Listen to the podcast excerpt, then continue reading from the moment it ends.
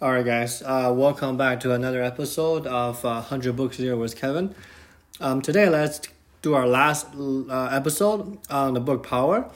Let's talk about why and how people lose power.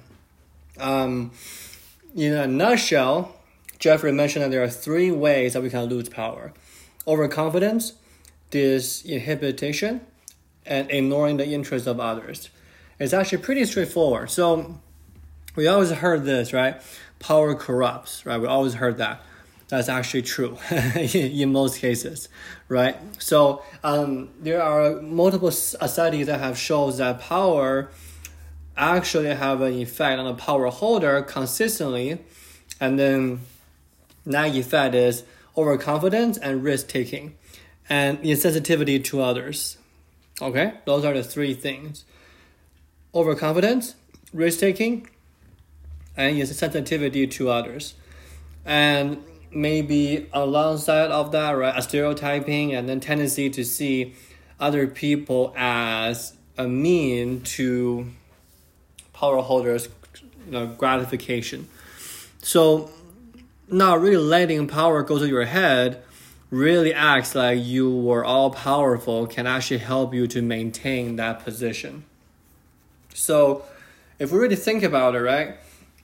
When we are talking about misplacing too much trust, that is probably one of the most important way of losing trust is you kind of got comfortable with your position, right?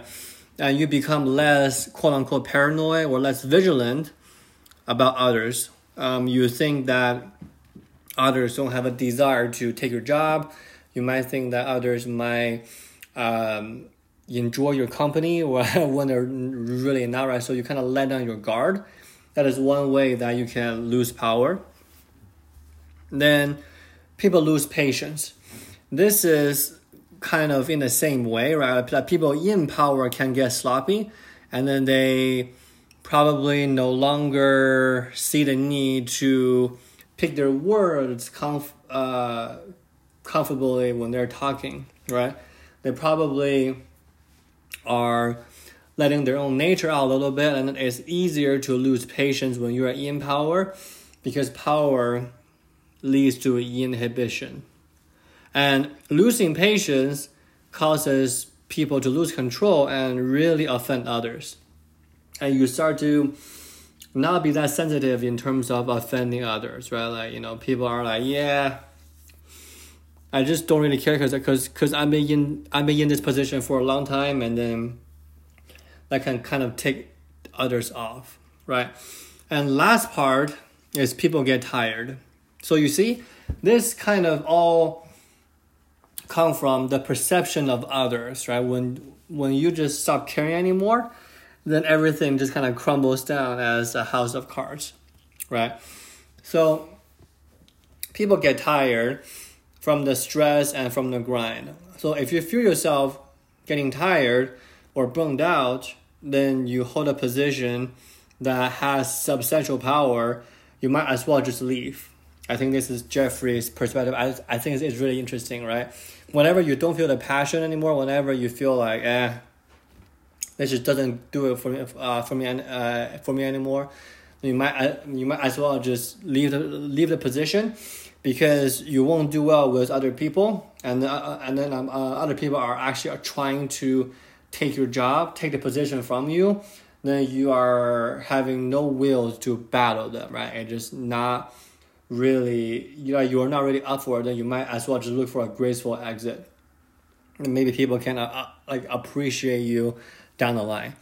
So I think these books have a very very interesting perspective, right? Like now we're just talking about the last episode on this book is that even though they're short, but they're actually very very I want to say well thought out in terms of their their uh, position, in terms of overconfidence, um, this uh, inhibition, right, uh, ignoring the uh, interests of other.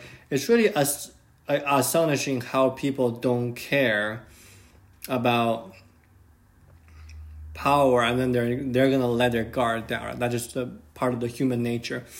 So whenever you're getting power, then you are trying to do the right thing uh, over and over again. But once you get it, once you get complacent, then that's it, right? Like you might just ignite the downfall of your power grab. So to to to go back what we talked about a few days ago, do power like does like is like how how should I power uh, how should I frame this?